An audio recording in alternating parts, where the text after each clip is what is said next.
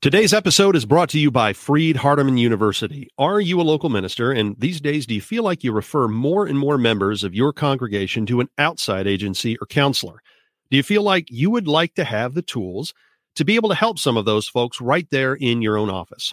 Well, why don't you think about enrolling in the Master of Arts in Pastoral Care and Counseling program at Freed Hardeman University? This degree will give you the psychological and spiritual expertise to provide care and counseling from within your ministry context. You'll take courses in things like grief counseling, premarital counseling, suffering and the human condition, psychopathology, and more. Maybe you have questions or maybe you have doubts about whether you can handle grad school. Well, Freed Hardeman can help, whether you're wondering about the cost or the time it will take to earn your master's degree. Here's a little good news to encourage you to keep exploring. You can complete the entire program online. And yes, scholarships are available even for you. So, if you're a minister looking for more ways to care for the members of your congregation and their neighbors, or you know a minister like that, why not have a look at the Master of Arts in Pastoral Care and Counseling at Freed Hardeman University? Go to fhu.edu slash chronicle to learn more. That's fhu.edu slash chronicle, or click the link in the show notes. Freed Hardeman University, Master of Pastoral Care and Counseling, fhu.edu slash chronicle. Now, on with the show. And so better Christian politics enables us to endure loss, whether you're on the right or on your left. When you're going through this 2024, you should be like, I can endure this loss. If I side loses, whether on the right or the left, I can endure it. It might be hard, it might be tough, but I can endure it. Why? Because there is a final restoration to come. It is the resurrection. And that resurrection is both the resurrection of us individually in our bodies, but it is also the restoration of all things. It is Jesus coming to bring his kingdom to repair all of the broken uh, realities of our little petty human political mm-hmm. kingdoms, both on the right and on the left. And so that's our highest allegiance. That's the after party. That's the party to come. That is the wedding feast of the Lamb. And that is what, as Christians, we are called to. We are called to place our highest allegiance and hope in, not Democrat or not Republican. So we can, whatever happens in this election, it, it, we can endure it. Welcome to the Christian Chronicle podcast. We're bringing you the stories that are shaping Church of Christ congregations and members around the world. Here's our host, B.T. Irwin. Family and friends, neighbors, and most of all, strangers, welcome to the Christian Chronicle podcast. May what you are about to hear bless you and honor God. And if you're listening to this episode around its release date, January 3, 2024, Happy New Year to you and the people you love. Yeah, so uh, 2024. Anything big going on this year? Okay, okay. Well, let's just get this out of the way. Here in the United States, this is a presidential election year, and it looks like it will be a 2020 rematch of Biden versus Trump. I bet that last sentence just raised the blood pressure and triggered the amygdala in just about every person listening to this. So, yeah, uh, 2024. Anyone feeling anxious, tense, worried? Well, now, I know that woman who always sits on the third pew from the front over on the right just pursed her lips and shook her head a little. And she's saying, Now, BT, Matthew 6 25 and Philippians 4 6 say, Don't be anxious about anything and, you know, I can't argue with that. It's the Bible. But I confess, I feel anxious anyway. Knowing that I shouldn't feel anxious doesn't really help me to not feel anxious. Plus, what am I even supposed to do this election year? The hardest part isn't even really figuring out how to vote, it's figuring out how to be Christ like. When even so many Christians may act so unchristian, how are we supposed to act? What are we supposed to say? What if we get it wrong at the ballot box and in our communities and congregations? It feels like so much is at stake. Am I the only one who feels this way? Well, in case anyone else out there feels this same anxiety and worse, we are happy to bring you our first guest of 2024, and we think he is someone who can help. Curtis Chang is an award winning consultant and strategist in the nonprofit and public sectors. And when I say award winning, I mean an award that the President of the United States conferred on him a few years ago. As a social strategist, he is a faculty member at American University's School of International Service. But I doubt those things matter as much to this audience as Curtis's other work. After his years as senior pastor for Evangelical Covenant Church in San Jose, California, he went on to become a consulting professor at Duke Divinity School and a senior fellow at Fuller Theological Seminary. He founded Redeeming Babel, a nonprofit organization that explores theological issues that are at the root of the chaos and confusion in our world today. He is the author of the book, The Anxiety Opportunity How Worry is the Doorway to Your Best Self. He'll tell us more about that in a moment. And as of this month, January 2024, he is collaborating with former Christian Chronicle podcast guest David French and Christianity Today editor in chief Russell Moore on The After Party, a curriculum they developed for Christians and churches to navigate this political moment in America. Curtis, Happy New Year. Thank you for joining us. Oh, it's a pleasure to be here. Thanks for having me. Awesome. So, uh, the standard first question whenever we have an author on the show is to ask them why they wrote their book. For you, your choice to write a book on anxiety was very personal. Would you tell us that story? Sure. Uh, it's because I am myself a sufferer of anxiety. In fact, anxiety ended my career as a pastor. So if you you know my bio, it's former senior pastor of an evangelical covenant church, uh, but the former is because of anxiety. Um, I took over a large growing church. And the pressure of it uh, overwhelmed me. And it overwhelmed me especially because uh, I did not have the capacity to respond to anxiety I think in the way that actually God designed us, that I'd been conditioned uh, by my Christian sort of uh, you know formation to view anxiety as solely a problem that mm-hmm. you should make go away, either pray it away, or if you can't pray it away, we all will will prescribe it away uh, through some other medication or therapy. And uh, by the way, I'm a fan of both medication and therapy, as well as I'm a fan of prayer. But the basic Christian understanding that predominated my Christian formation, and I think still predominates many Christian traditions, is that anxiety is solely a problem to make go away, either by prayer or, or by prescriptions.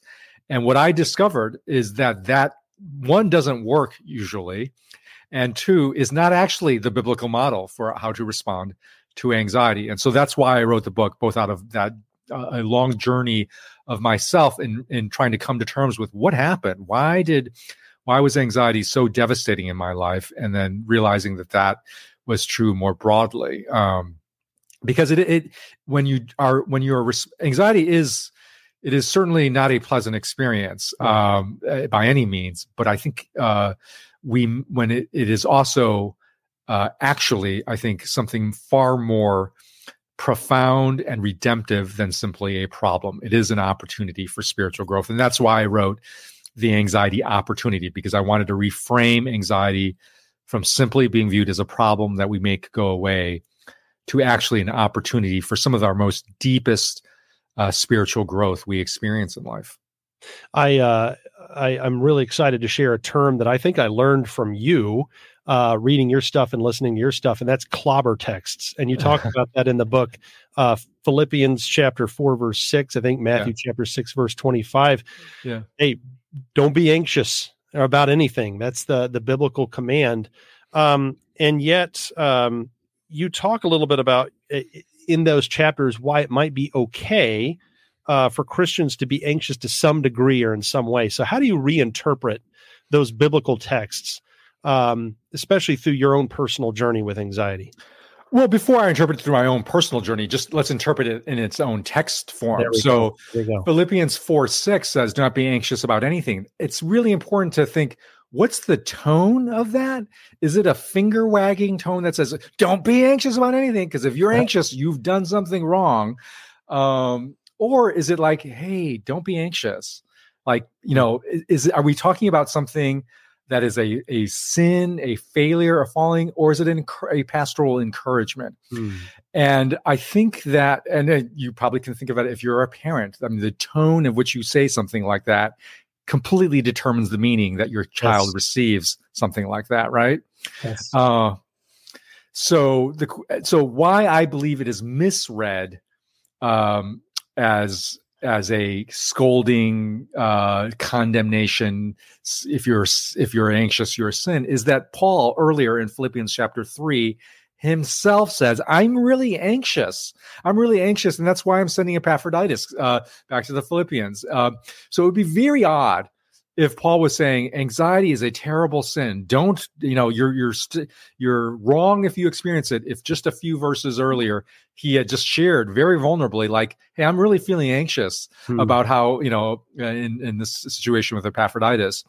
Um, so that's one way that clearly something else is going on here when Paul is saying, "Don't be anxious," than a, than a a condemnation tone, and then certainly when Jesus um, is that you know, what people do not realize is that Jesus himself experienced anxiety. Mm. Read the passages in the Gethsemane, all of them go out of their way to describe Jesus as distressed, as sweating tears or even blood, as uh, troubled in spirit, all the gospels the the matthew mark and luke have that locate that in gethsemane. John locates it in chapter 12 um and in a different in a different because it doesn't for its own theological reasons john doesn't include the gethsemane passage. Um, but all of them go out of their way to picture jesus experiencing anxiety. And what that should tell us is that it's not a sin but it's actually a part of the human condition. It's a part of the what you might call the just the the inevitable human uh, inhabiting a human body and a human life involves experiencing anxiety. Not in a sinful way but just in terms of the limitations of of what it means to be human that jesus fully took on onto his own very life um, is involved actually taking on the experience of anxiety as well. And so that should tell us anxiety is not a sin that we have to put away. If jesus himself endured anxiety. He went through the experience of anxiety.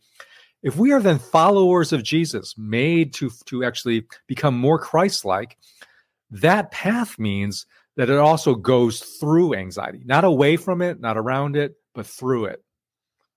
Well, that's interesting. Now, you, um, uh, we probably ought to talk about what anxiety means. And uh, you actually put an equation. You wrote an equation in the book, and uh, I wasn't so great at equations in school, so I hope you'll uh, tutor all of us on this. Anxiety equals lost times avoidance. Yeah, anxiety equals lost times avoidance. What what does that mean? So, what anxiety is in its essence is when we contact. It's the natural human emotion we will feel when we are facing the prospect of some loss. So think of any anxiety you have financial anxiety, relational anxiety, performance anxiety. Underneath that anxiety, that, that symptomatic feelings that you know, it's, it's being triggered by the prospect of something that you might lose. Your self image, in the case of performance anxiety, or the well regard of others, mm-hmm. uh, your financial future, uh, some relationship you might lose it's it's something it's not happening right now. It's happening it's it can happen or likely to happen or could happen in the future. It's lo- and it's a loss. It's a loss of something that we value. So that's the anxiety equals loss point. Now and that actually really gets to why we can't view anxiety as a problem to make go away. Mm. because if anxiety equals loss and I, I really believe that is indisputable, right? Uh, that that that that's the prospect of loss that makes us feel anxious. Then when we say we should not feel anxious, what we're really saying is we should not experience loss. Right? Wow. We should not experience loss. Wow. Because if Jesus himself, when facing the prospect of the loss of all losses, the mm-hmm. loss of his life, of his friends, of even a, you know, so many valuable things that Jesus was uh, under, uh, was about to lose. Um, if Jesus himself experienced anxiety in the face of loss, it just means it's a, it's part of the human condition, right? So this is why the second half of the equation is important, is because anxiety equals loss times avoidance. Because what happens when, when if we are trying to avoid uh, something that is inevitable, something that is that just will happen, right? Yes. That's actually what raises, that's what multiplies the experience of anxiety because we're trying to make go away something that we actually at the heart in the bottom cannot make go away. So we're trying to accomplish the unaccomplishable. And that's why anxiety has that feeling of the hamster running on a hamster wheel, is because we're, we can't get there. We're looking for a, a scenario in which loss is avoided, but we can't ever get there. So, and people typically do this in, in two ways. They'll they'll either avoid by pushing something away, so they'll avoid it. These are the avoiders, right? Like it's the it's the people who don't won't want to go to a doctor at all to get checked out because I, I, just want to avoid it, right? Yes. Don't talk about money. I don't want to talk about money because money, the thought of losing money makes me really anxious. So they, they go away from it. But, you know, and that they can never actually fully make it disappear. So they're constantly having to push it away, push it away, mm-hmm. push it away. So that's one set of activities that ends up its own form of usually addictive practice, right? And even some cases where people will want to drink or take substances to make anxiety go away. In fact, you know, if you study addiction, the, the field of addiction, uh, good treatments of anxiety almost always um, uh, talk about, you know, how do you treat avoidance? Because and, and substance abuse often is underlying it as people are trying to actually deal with their anxieties, right? By g- pushing it away. The other way that people try to avoid anxiety, and which is more my way of doing it, is by going around it like mm. rumination. We just think about it over and over. We turn over a situation. We, we rehearse it over and over in our mind. And what's going on? That it sounds like we're dealing with that loss, but we're actually trying to make it go away. We're turning it that scenario over and over in our mind, thinking if I just think hard enough about it, I will uncover this one way of thinking about it, or this one plan of action, or this one scenario where that possibility of loss goes away. Hmm. Now, why do we get into rumination? It's because that possibility of loss, uh, that the, that scenario in which loss is impossible, or which it disappears, it doesn't exist. It, loss is part of human life, and hmm. so that's why we go around and around and around, and we're stuck in it. We get sticky with it. So both uh, whether we go push it away or we think around and around and around around it, those are all ways of avoidance. And when we engage in avoidance, avoidance of loss, that's what multiplies our experience of anxiety. That's when we get into a trap. And that's when really when anxiety which like i said is a is really should be understood as a normal natural human reaction that's when anxiety becomes an anxiety disorder. And, and it's important to make that distinction right? Like anxiety is the natural human reaction that we have to impending loss. Anxiety disorder is when we we cannot actually hold that experience. We can't actually go through the experience. I mean, so we, we're in all, we go on all these avoidance moves that actually ratchets up our anxiety until it becomes dysfunctional. And I know that firsthand because, like I said, that's what I was engaging in when I was a senior pastor. And my church was uh, going through, this was in the middle, this was in Silicon Valley and in the middle of the Silicon Valley um, dot com bust. Mm. Uh, so when, you know, businesses were closing down, people were leaving. It was affecting our church. We were losing our numbers, losing our giving. I had to lay people, lay staff off. And I was just thinking over and over, how do I think about it? How do I make a plan? How do I do contingency stuff such that this loss of both numbers in our church, finances in our church, and ultimately the loss of my self image yes. as a, as a successful. That was the the real loss at the heart of it. I was trying to make it how if I just think hard enough about it, uh, I can come up with a scenario in which that loss is is is disappears. I make go away, and I, I, I couldn't. It didn't exist because that loss was there, and it, that's what caused me to just think and ruminate constantly, and then eventually couldn't sleep. Um, and I went through a two week period of insomnia, like where I don't remember consciously falling asleep at all. And that just, if you know anything about how hmm. important sleep is to health, going through two weeks without actual true sleep, it, it, it completely wrecked me and it ended my pastoral career. Like that's why I'm a former senior pastor. Um, but I, I, that's what launched me. I'm like, there's something wrong with how I'm, I am approaching anxiety, how I've been taught to think about anxiety and it took me about a 10 years to really put all the pieces together and realize, oh, fundamentally, we've been taught to approach anxiety in the wrong ways, in unbiblical ways. You uh, you did something really interesting in the book, and I'd never thought of it before. And this may just build on what you shared. You compared anxiety to idolatry. You linked those two things. Like so, when I think of idolatry, I think of things like greed, Um, you know, that might come to mind for a lot of people, uh, possessions, yeah. things. But you you connected anxiety and idolatry together. How tell us about that link? Okay, so the first thing is I, it's not a one to one equation because yeah. it is not like all anxiety uh, underneath all anxiety is idolatry, but it could be. It could be. That's the po- message of Psalm 139 when he when he asks God, when the psalmist asks God, "Search me and know my heart, know my anxious thoughts, mm-hmm. see if there's any." And some translations say, "See if there is any idolatrous way within me." All right. And so what the psalmist is saying, I need to be investigated. I need God to help me dig into, to search my anxious thoughts, because it's possible, not inevitable, not always, but it's possible that underneath that anxiety is some idolatrous way. And why is that? Well, again, let's go back and we realize that anxiety is about loss, right? Anxiety equals loss times avoidance. At the heart of every idol is the promise that if you worship me, if you give your ultimate allegiance and trust in me, I, the idol, will make that loss go away. Wow. That is the essence of every idol, right? Wow. This is why in the ancient world, when we had physical idols, we had a proliferation of all sorts of idols. When you go on a voyage, you sacrifice to this idol. When you get sick, you sacrifice to, you sacrifice you, to this idol. When you are about to start a new business, you sacrifice to that idol because the ancient world, like our uh, modern world, was afraid of loss.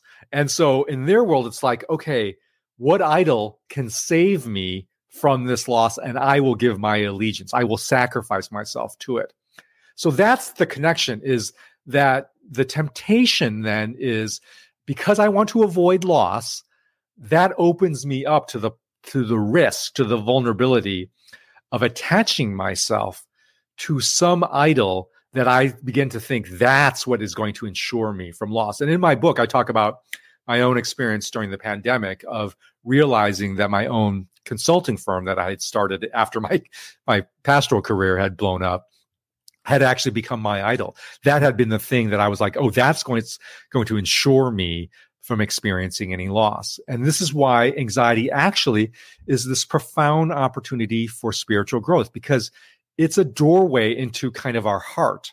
And if we're willing to let God investigate, like Psalm 139 says, search at my anxious thoughts, know my anxious thoughts, uh, it's possible they may that that process may unveil oh my gosh this is why i'm so anxious about losing my job i have turned my job or my finances or my savings or something like that into an idol into something that i think will save me from loss and i need to rethink how i approach loss of you know so I feel like you've got the the theological chops to answer this question we when we think of idolatry, I think Christians may tend to think of of things like I said, things outside of Christianity.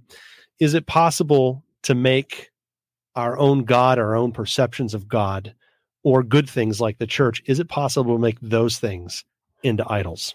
Hundred percent, absolutely right. So, uh, what is a, another term that the the Bible uses for idols is a false image, right? Mm-hmm. That's another term for use it. So so if we have a false image of God, then we are making, in a funny way, an idol of our our picture of God. Not we're not making an idol of God Himself. In reality, we're making an idol of a false image, a false perception we have with God, and this actually comes into play with how Christians approach anxiety. Because again, let's remember, anxiety equals loss times avoidance.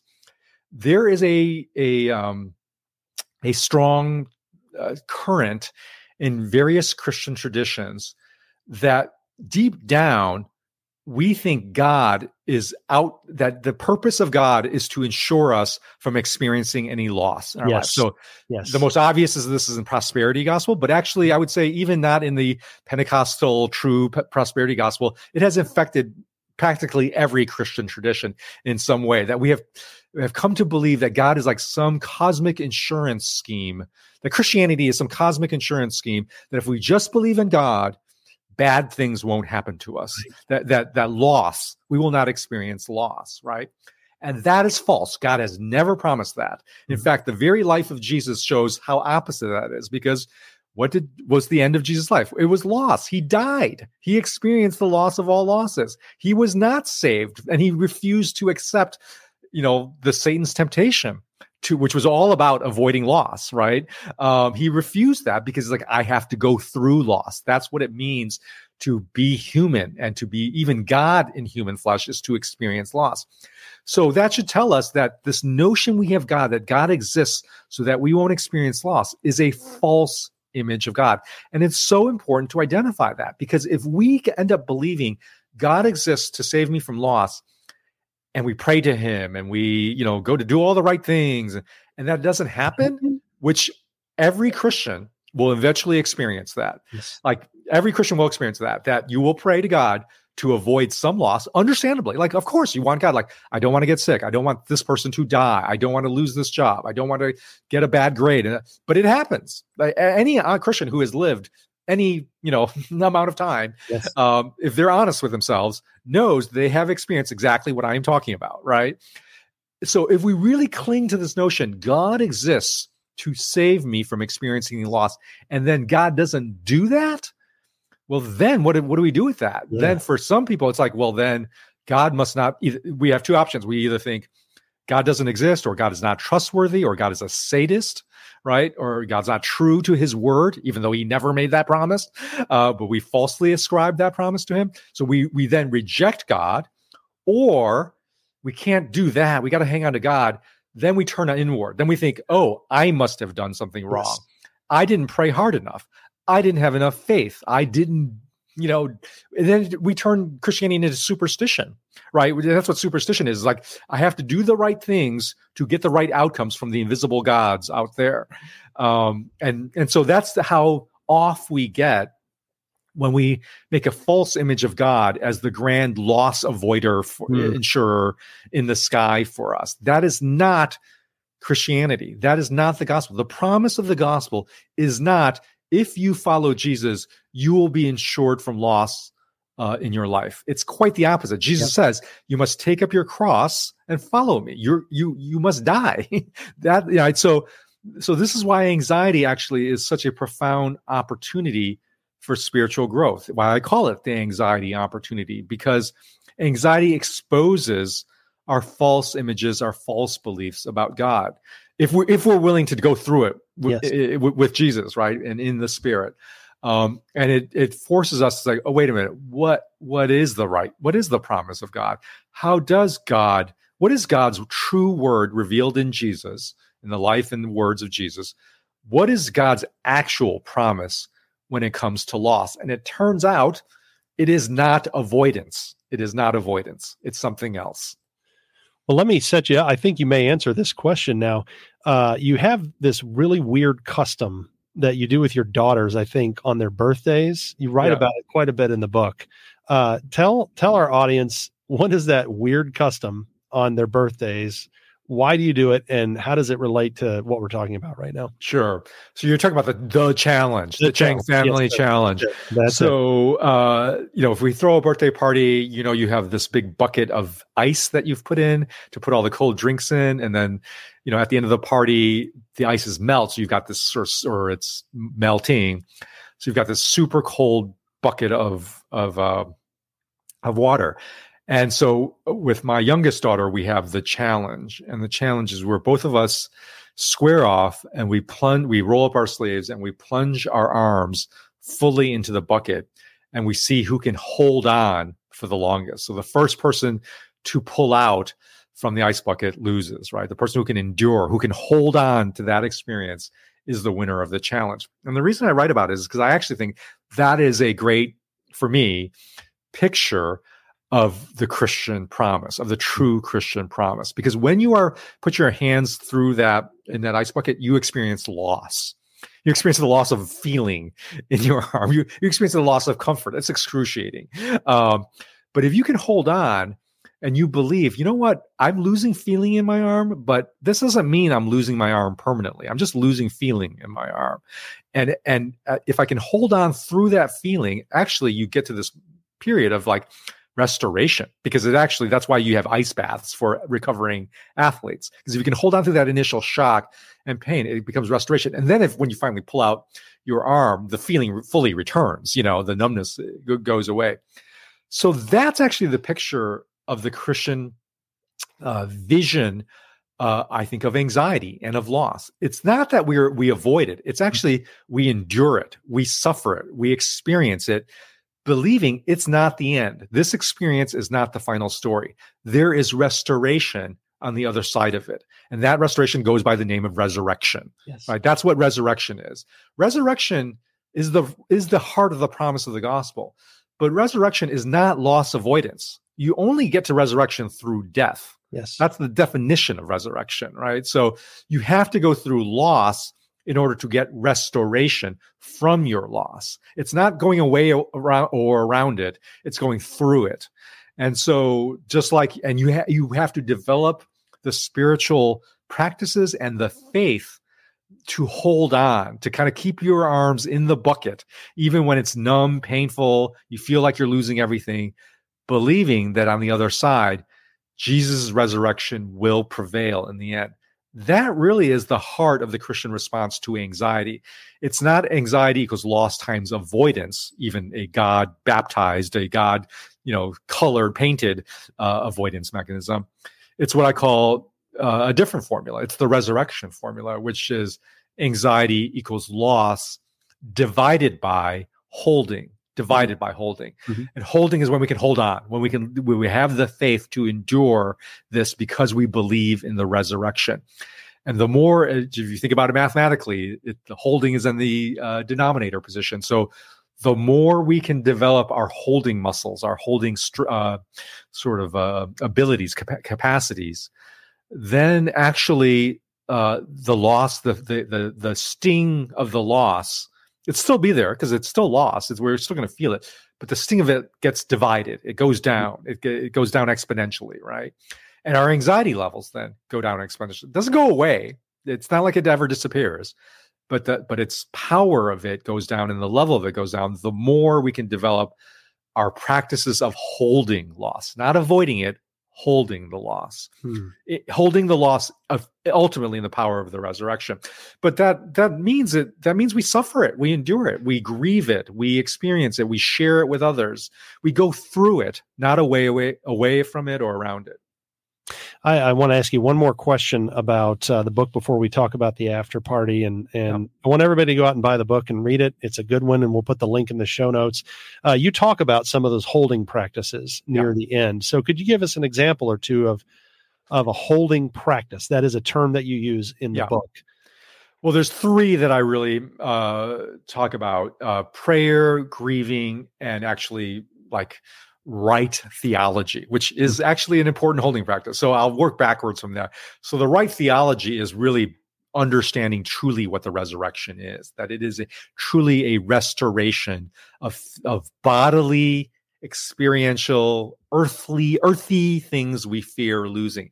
You know, that's the promise of the gospel. It's not that we go away to heaven in some disembodied form and float away in soul as, as disembodied souls that's not restoration. That doesn't give us back what we lose. It's it's something else. It's it's at best a picture of the interim state between death and resurrection. True biblical promise and hope is the restoration of things, people, experiences, our body mm-hmm. that we have lost. It's a bodily experience. So one good theology is we, we need to hold on to good theology, and my book tries to uh, outline that for us. Um, then the other two are are uh, more even less heady, I suppose, more practical, uh, which is prayer and grieving. So prayer is crucial. Jesus modeled that when he was experiencing anxiety, he was in Gethsemane, and what was he doing? He was praying. All right. So we so then my book talks about ways that we can engage in specific kinds of prayer that build our ability to hold loss, to endure loss.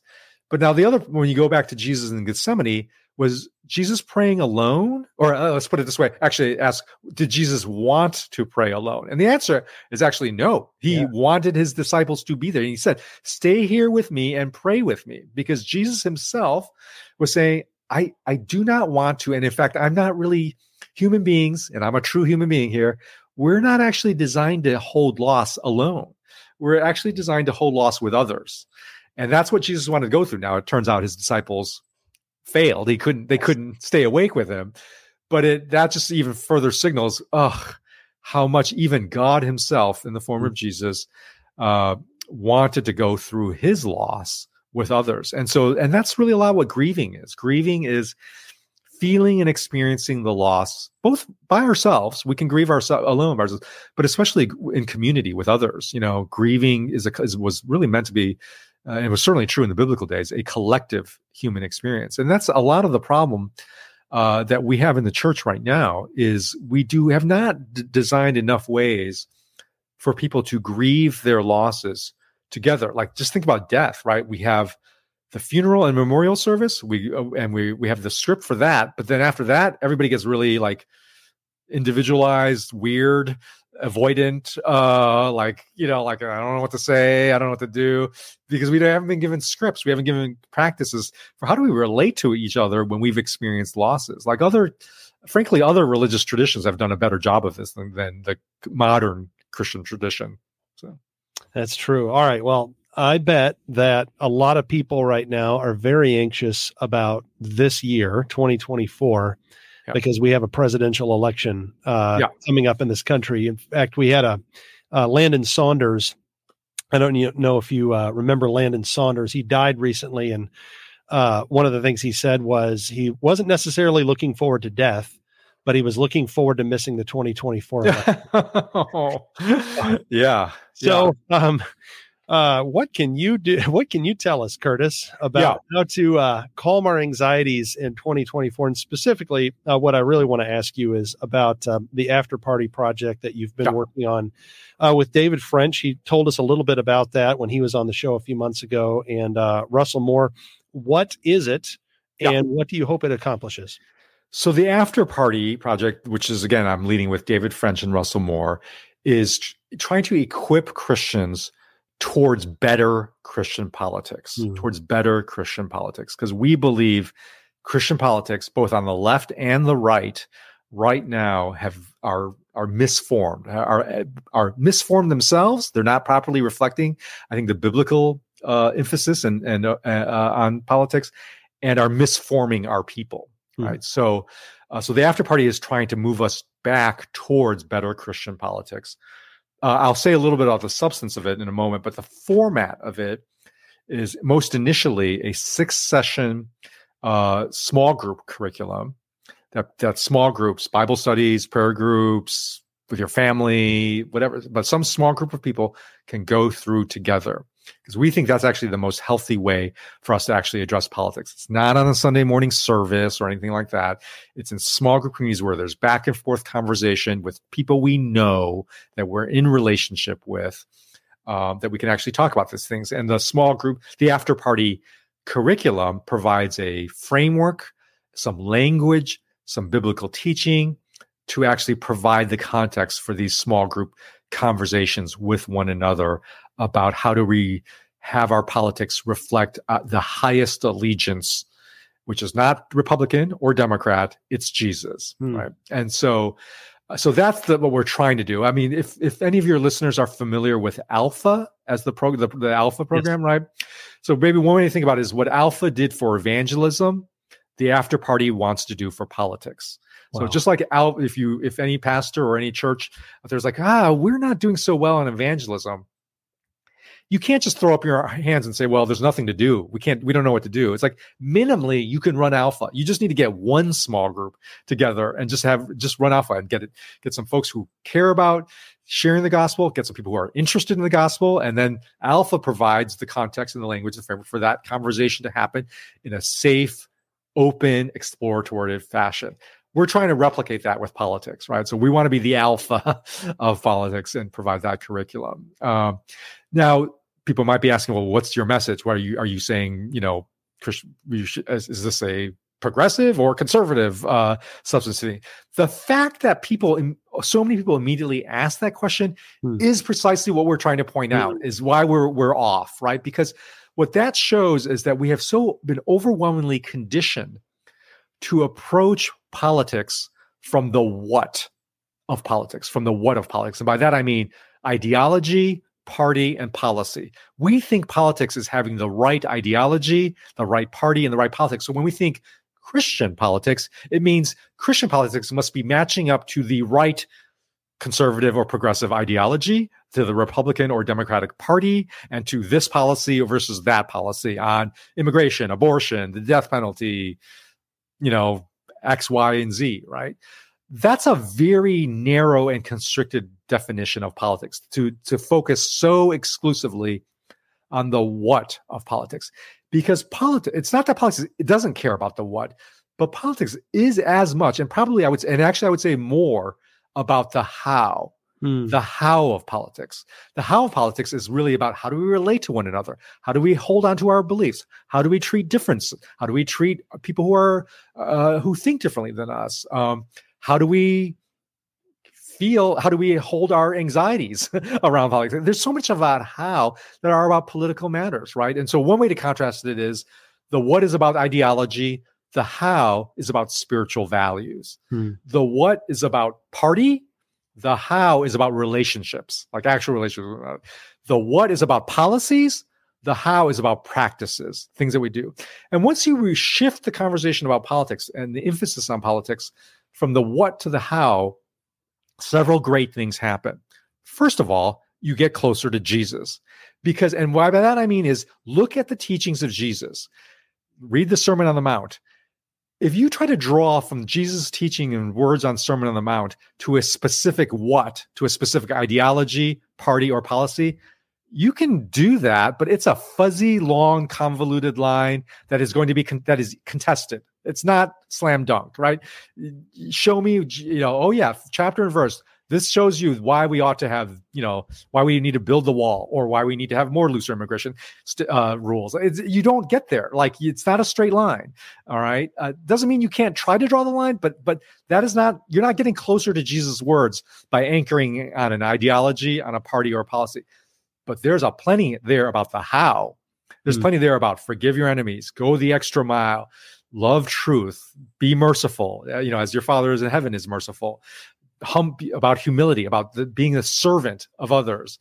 Those are our how virtues. And those are actually where Jesus teaches much more clearly, unambiguously, where you can draw a very straight line to spiritual values, to relate how you are in relationships, and to, to practices in those relationships. So we've gotten it all backwards. We and and it's gotten it so backwards that now we have certain you know strong streams within Christianity that are willing to actually sacrifice and chuck and, and throw out Jesus centered how in order to win on the what.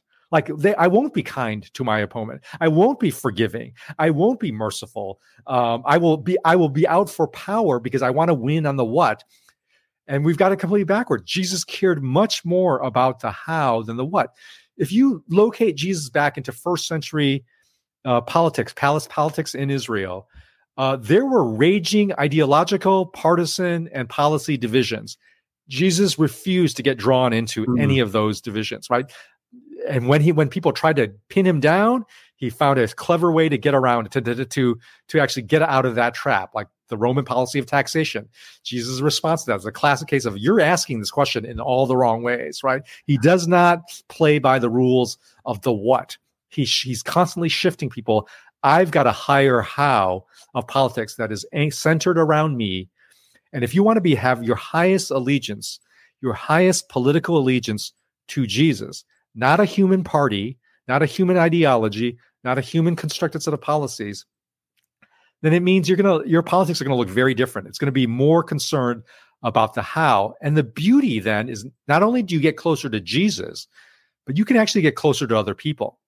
Because when you anchor your politics on the what, you immediately are mm. pitted in, in into division, into conflict, right? It's, oh, your what of ideology is conservative, mine is progressive. Your what is this party, you know, mine is this party. It, by definition, you are you are you are getting further away from a whole set of other people who share a different set of what's on politics. But people who share a different set of what's on politics can share and be committed to the exact same how of you can both be disagree and on the what's, but you can still des- desire to love one another which is the highest commandment. You can still choose to forgive your enemies, which is each other, which is what Jesus died for on the cross, to die in forgiving his enemies, right? You can still be, both of you can be humble. You can both think, I think this, I think that, but I could be wrong, right? And humility is a core Christian uh, spiritual value, right? We can still have hope for the future and not get so locked up into our anxieties. Why? Because we're we're committed to Jesus as our highest allegiance, not to our side winning. Uh, and so this is what the after party is trying to do. We're trying to promote this big shift in Christian politics from the what to the how, which is the how of Jesus. Wow, I how uh, I have so many questions, but we only have time for, for one or two. How do you uh, plan to overcome the inertia of you know? I think two things in particular. Uh, one is I feel like the appetite people have been worked up so much over the last few years. Um, there may be more for those who aren't exhausted. The appetite may be more for um, aggression, right? Yeah, uh, yeah, aggression. And then two, one of the things that surprised me on this program, we try uh, really hard to make all of our guests very safe for our audience because our audience covers a wide variety of people, you know, all around the world. And it surprises me sometimes when we had David French on the show. Uh, I thought I thought David was a safe guest but we got more backlash. Oh no, David not, is... from, not from a majority of people, but they're yeah from the minority, right? Who are partisans, was, right? Because yeah. because if you're a partisan, especially a partisan on the right, um, you're highly committed to your what of yeah. your party. You will view somebody like David as like because he's because he's not. He's given up. He's repented of his partisan uh, loyalty as his highest loyalty. And you know, nobody hates so nobody is more hated than somebody who uh, kind of defects right. from your your original loyalties. Right. Um, how do we overcome that uh, that inertia that to to earn the trust of people and lead them toward that appetite for? Well, well, I actually think there there. So let's be really clear who the target audience of the after party is for. We are not uh, trying to persuade or convince those people who are have already planted their flag squarely on the extremes. That's not our target audience.